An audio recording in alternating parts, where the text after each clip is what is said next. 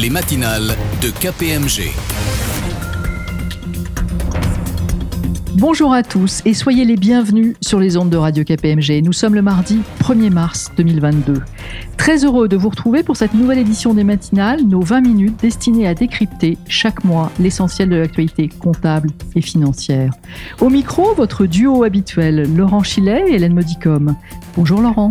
Bonjour Hélène, bonjour à tous. Il y a quelques jours a été adoptée la loi sur la protection des lanceurs d'alerte. Cette loi va changer la donne pour les lanceurs d'alerte eux-mêmes et également pour les entreprises, Laurent. Tout à fait. Et on peut dire, Hélène, sans emphase, qu'il y aura un avant et un après. Renforcement de la protection des lanceurs d'alerte, création d'un statut de facilitateur d'alerte, élargissement du champ de la révélation, nouveaux modus operandi, etc. La liste des changements est longue et prendra effet cette année en 2022. Les entreprises doivent donc s'y préparer et rapidement.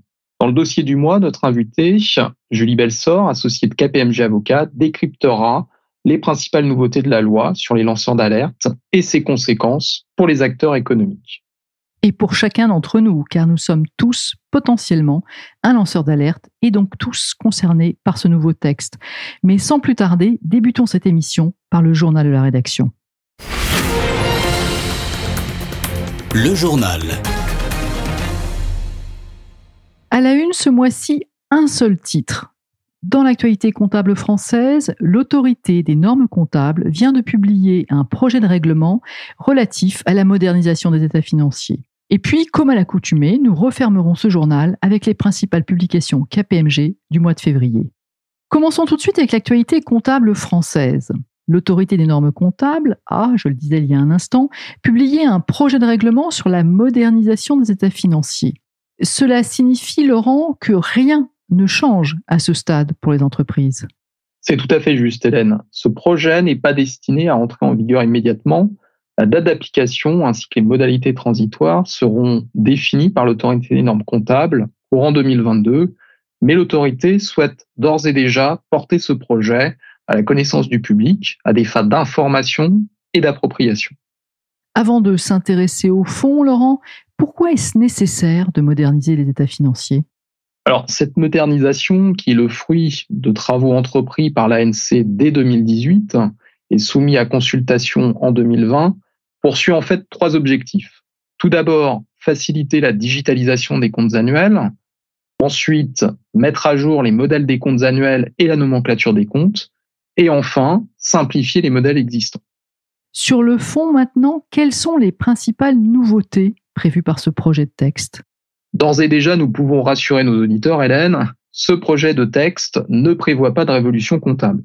Les nouveautés, qui sont au nombre de cinq, comportent une nouvelle définition et présentation du résultat exceptionnel, la suppression de la technique du transfert de charge, les modifications du plan de compte, une modernisation et une réduction du nombre de modèles d'état financier, et enfin, une nouvelle présentation des informations dans l'annexe des comptes.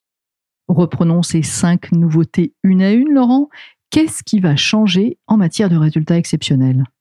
C'est sûrement dans ce domaine que les changements attendus seront les plus significatifs. Pour la première fois, le résultat exceptionnel sera défini en comptabilité française. En l'occurrence, les produits et charges exceptionnelles devront être directement liés à un événement majeur et inhabituel.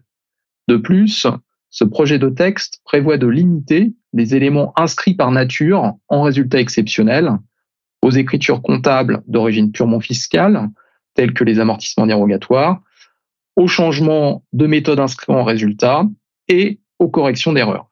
Cette définition sélective devrait donc limiter les écritures enregistrées dans le résultat exceptionnel. Deuxième nouveauté, cette modernisation des états financiers devrait enterrer les transferts de charges. Oui, la technique du transfert de charges, difficile à analyser selon les utilisateurs, sera en effet supprimée. Un traitement comptable alternatif pour les différents cas d'usage serait ainsi proposé. Troisième nouveauté, Hélène, le plan de compte serait simplifié et les comptes dont l'objet est devenu obsolète ou dont la granularité paraît trop fine disparaîtraient. Cette modernisation consacre également deux modèles d'état financier. Oui, le texte conserve et met à jour deux modèles de bilan en tableau avant répartition et de compte de résultats en liste pour les systèmes de base et systèmes abrégés. En revanche, c'est la mort annoncée des bilans en liste et après affectation du résultat, des modèles de compte de résultats en tableau et de tous les modèles du système développé peu utilisés en pratique. Enfin, dernière nouveauté, la présentation des informations dans l'annexe des comptes évoluerait. Oui, le projet de texte regroupe toutes les dispositions relatives aux informations à fournir dans l'annexe des comptes annuels et propose des modèles de tableaux normés pour la présentation des informations dans l'annexe, ainsi que des modèles de tableaux de financement de type tableau de flux de trésorerie ou tableau des emplois et des ressources. Alors certes, on ne connaît pas encore la date d'entrée en vigueur ni les modalités d'application transitoire, l'ANC devant se prononcer courant 2022. Mais les entreprises doivent commencer à s'intéresser au sujet et surtout examiner les incidences que ces changements pourraient avoir dans leurs comptes sociaux et leurs conséquences éventuelles sur certaines taxes comme la CVAE ou encore sur le calcul de l'intéressement ou de la participation. Dans cette perspective, les entreprises peuvent d'ores et déjà consulter les fiches explicatives préparées par l'ANC et accessibles sur son site. Avant de refermer ce journal, Laurent, notre traditionnelle revue de presse? Cette revue de presse sera très courte aujourd'hui et se limitera au numéro de février d'IFRS en bref, à consulter sur kpmg.fr. En complément à cette revue de presse, Hélène, j'ajouterai dans notre playlist l'édition des sociales, diffusé le 7 février dernier, qui fait le point sur le pass vaccinal et qui revient également sur la loi du 2 août 2021 qui renforce la prévention en matière de santé au travail. Un sujet revenu au cœur des préoccupations des entreprises depuis la crise sanitaire. Une émission des sociales à écouter à tout moment sur kpmg.fr ou dans notre application Radio KPMG à télécharger dans l'App Store ou Google Play. Un grand merci à vous, Laurent. C'est la fin de ce journal. Je vous retrouve dans un instant avec notre invité pour le dossier du mois. Le dossier du mois. La loi relative à la transparence, à la lutte contre la corruption et à la modernisation de la vie économique, dite loi Sapin 2, parue en décembre 2016, avait marqué une première étape dans la protection des lanceurs d'alerte. S'inspirant du modèle français, a été adoptée en 2019 une directive européenne sur la protection de ces lanceurs d'alerte. Cette directive devait être transposée par les États membres d'ici décembre 2021. C'est maintenant chose faite en France. En effet, après plusieurs mois de discussions parlementaires en 2021, la loi a été adoptée définitivement le 16 février dernier. Aujourd'hui, nous avons choisi de consacrer notre dossier du mois à ce texte qui aura des impacts sur les dispositifs existants et sur les lanceurs d'alerte eux-mêmes. Ce matin, j'ai donc le plaisir d'accueillir à notre micro Julie Belsor, associée au sein du département Compliance de KPMG Avocat. Julie Belsor est spécialiste de la loi Sapin 2 et du dispositif d'alerte. Julie va nous éclairer sur les nouveautés de ce texte et sur ses effets pour les entreprises. Bonjour Julie. Bonjour Hélène, bonjour à tous. La loi votée le 16 février dernier modifie l'article 6 de la loi Sapin 2 qui définit le lanceur d'alerte. Ma première question, elle sera simple et directe. Qu'est-ce qu'un lanceur d'alerte au sens de cette loi? Bonne question Hélène, et je ne voudrais pas effrayer d'entrée de jeu nos auditeurs avec une définition trop compliquée. Je dirais donc que ce nouveau lanceur d'alerte est la personne physique qui signale ou divulgue, sans contrepartie financière directe et de bonne foi, des informations portant sur un crime, un délit, une menace ou un préjudice pour l'intérêt général, une violation du droit, voire une tentative de dissimulation d'une violation. Toutefois, sont exclues du dispositif les informations couvertes par le secret. On pense au secret défense bien sûr, au secret médical, ou encore le secret entre un avocat et son client. En quoi cette définition, Julie, diffère-t-elle de celle actuellement en vigueur dans la loi Sapin 2 cette nouvelle rédaction vise tout d'abord à améliorer et à simplifier la définition précédente du lanceur d'alerte dont certaines expressions avaient pu être perçues comme ambiguës ou sujettes à interprétation. Aujourd'hui, il n'est plus exigé que le lanceur d'alerte agisse de manière désintéressée, mais seulement sans contrepartie financière directe. De même, la menace ou le préjudice ou la violation n'ont plus à être qualifiés de graves. Désormais, toutes les menaces ou violations sont recevables. On peut donc imaginer qu'il y aura plus de cas un lanceur d'alerte pourra s'exprimer. Le nouveau texte élargit également le champ des alertes susceptibles d'être déclarées. Oui, c'est vrai. Tout d'abord, la nouvelle loi autorise les salariés à signaler des faits dont ils n'ont pas personnellement eu connaissance. On pense ici à des faits qui leur seront rapportés, par exemple, par un collègue. Jusqu'à présent, les salariés ne pouvaient signaler que des faits dont ils avaient eu personnellement connaissance, ce qu'ils avaient personnellement vécu. Toutefois, j'attire l'attention de nos auditeurs. C'est important d'avoir en tête qu'en dehors du cadre professionnel, le lanceur d'alerte devra avoir personnellement connaissance des informations divulguées. Cela signifie qu'un citoyen ou un client, par exemple, devra avoir vécu ou être au courant personnellement des faits qu'il divulgue. Par ailleurs, dans sa rédaction de 2016, les informations signalées devaient notamment porter sur une violation de la loi ou du règlement. Dans la nouvelle version du texte, les alertes pourront également porter sur des tentatives de dissimulation des violations. Autrement dit, sont autorisées les dénonciations relatives à des violations, mais aussi celles relatives aux manœuvres destinées à les dissimuler. Autre information importante, cette directive européenne, qui est donc à l'origine de cette loi française, a aussi pour objectif de renforcer la protection des lanceurs d'alerte, même, si c'est important de le dire, si cette protection existait déjà en droit français. Oui, tout à fait. La protection des lanceurs d'alerte existait déjà dans la loi de 2016, mais la transposition de la directive va significativement la renforcer. Aujourd'hui, le lanceur d'alerte ne doit pas faire l'objet de représailles au travail en étant sanctionné ou licencié au motif qu'il est l'auteur d'une alerte. Toutefois, la protection n'est pas complète et l'immunité du lanceur d'alerte n'est pas totale.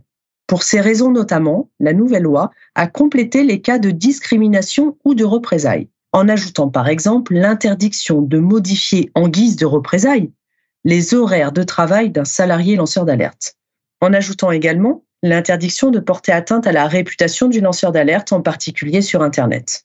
En outre, le lanceur d'alerte ne pourra plus être pénalement poursuivi s'il soustrait ou recèle des documents confidentiels contenant des informations liées à son alerte. Enfin, le nouveau texte consacre une irresponsabilité civile du lanceur d'alerte pour des préjudices collatéraux dès lors que l'alerte aura été faite de bonne foi. C'était important de le préciser. Autre nouveauté importante, toute entrave au fonctionnement du dispositif sera sanctionnable. En effet, Hélène, les procédures Bayon seront désormais condamnées par une amende civile de 60 000 euros. De même, les personnes coupables de discrimination à l'encontre d'un lanceur d'alerte pourront être condamnées à trois ans d'emprisonnement et à 45 000 euros d'amende. Enfin, pour soutenir le lanceur d'alerte dans ses démarches judiciaires, souvent coûteuses et longues, la loi accorde au juge la possibilité de lui allouer une provision pour les frais de justice engagés à son encontre. La loi de, février 2022 crée aussi un statut de facilitateur d'alerte et lui accorde les mêmes mesures de protection avec l'objectif, on peut imaginer, de développer en quelque sorte la culture de l'alerte. Oui, le régime de protection est élargi aux tiers qui aident le lanceur d'alerte. On vise ici toutes les personnes physiques ou toute personne morale de droit privé à but non lucratif, donc il va pouvoir s'agir des syndicats ou des associations par exemple. La loi entend aussi protéger les proches ou les collègues du lanceur d'alerte. Ces personnes pourront notamment bénéficier des mesures de protection contre les représailles et également des mesures de soutien financier ou psychologique. Conformément à ce texte, certaines entités vont devoir mettre en place une procédure interne de recueil et de traitement des signalements. Ces entités devront aussi prévoir des modalités d'application de cette procédure. C'est bien cela? Oui, tout à fait, Hélène. Les personnes morales de droit privé ou public employant au moins 50 salariés ou agents, ainsi que les communes de plus de 10 000 habitants, doivent établir une procédure interne de recueil et de traitement des signalements. Pour les sociétés, cette procédure devra être intégrée au règlement intérieur après consultation du Conseil social et économique. Les modalités de ce dispositif seront fixées par décret. Ce décret précisera l'indépendance et l'impartialité du dispositif notamment, mais aussi les délais de réponse aux lanceurs d'alerte sachant que la directive fixe à 7 jours maximum le délai pour accuser réception des signalements et à 3 mois maximum pour répondre aux lanceurs d'alerte. Enfin, une dernière précision importante, au sein des entités privées ou publiques de moins de 50 salariés ou agents cette fois-ci, le signalement d'une alerte pourra être effectué soit via un canal externe, soit auprès d'un supérieur hiérarchique ou d'un référent spécialement désigné. Alors quand vous évoquez, Julie, euh, des canaux externes, à quoi pensez-vous? Auparavant, il y avait un ordre à respecter pour activer ces canaux. Est-ce toujours le cas? Non, il n'y a plus d'ordre aujourd'hui. La loi a supprimé la hiérarchie des canaux d'alerte dits internes et externes.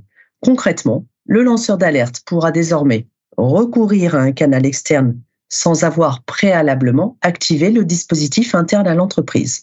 En clair, il pourra soit adresser un signalement interne, soit effectuer un signalement externe en première intention ou après avoir saisi le canal interne, soit procéder à une divulgation publique, sous certaines conditions toutefois, notamment lorsqu'aucune mesure appropriée n'aura été prise dans le cadre d'un canal interne ou d'un canal externe, ou en cas de danger grave et imminent. On en conclut que le champ des possibles est donc beaucoup plus large. Imaginons que le lanceur d'alerte choisisse en première intention d'effectuer son signalement par un canal externe. À qui doit-il s'adresser dans ce cas-là? Dans ce cas, le lanceur d'alerte pourra notamment envoyer son signalement à l'autorité externe compétente qui sera désignée par décret, mais je ne peux pas vous en dire plus à ce stade, au défenseur des droits ou à l'autorité judiciaire. Il faudra qu'on soit encore un petit peu patient. Imaginons maintenant une entreprise de plus de 50 salariés qui ne se met pas en conformité. Est-elle sanctionnable? Non, aucune sanction n'est prévue. Toutefois, il faut garder à l'esprit que la fin des signalements en cascade pourrait multiplier les signalements externes et cela présente donc un risque de réputation pour les entreprises. Celles-ci ont donc tout intérêt à recevoir elles-mêmes les alertes et à déployer le canal de signalement interne. Et on peut espérer de toute façon que ce risque de réputation sera suffisant pour les inciter à respecter les textes. Existe-t-il des dispositions particulières pour les sociétés qui souhaiteraient mutualiser leur dispositif d'alerte, Julie? Oui, la loi prévoit que les entités privées ou publiques employant moins de 250 personnes pourront mettre en commun leurs dispositifs. Ceci ne soulève pas de difficultés particulières, sauf pour les groupes de sociétés en raison de ce seuil de 250 salariés.